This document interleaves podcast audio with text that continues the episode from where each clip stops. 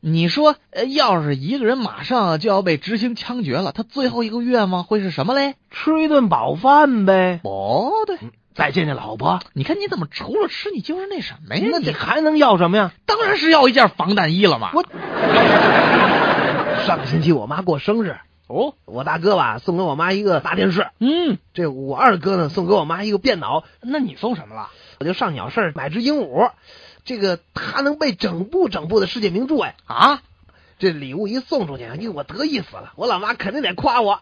我妈在电话里那头说呀，哎呀，我觉得吧，这还是我们家小三儿哎了解我，你送我那鸟，哎呦我真是喜欢极了，嗯，嗯就是太小了，不太够吃。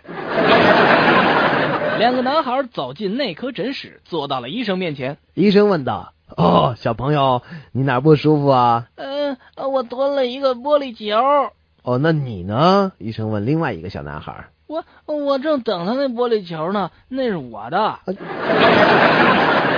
你昨天干嘛老踹你们家楼底下路灯？我我等我妈回家，我忘带钥匙了。你忘那钥匙跟踢路灯有什么关系啊？这路灯哎哎老不亮，你知道吧？哎，踹一脚才能亮。那你怎么不找那房管所去管管呀？找了呀，他们说手头没人，呃什么时候他修他还不一定呢。啊，这这就给你打发了？也不是，他们说呢，要是我每天都负责把路灯踢亮了，呃，可以让我在他们那儿兼职，还免费提供一双鞋嘞。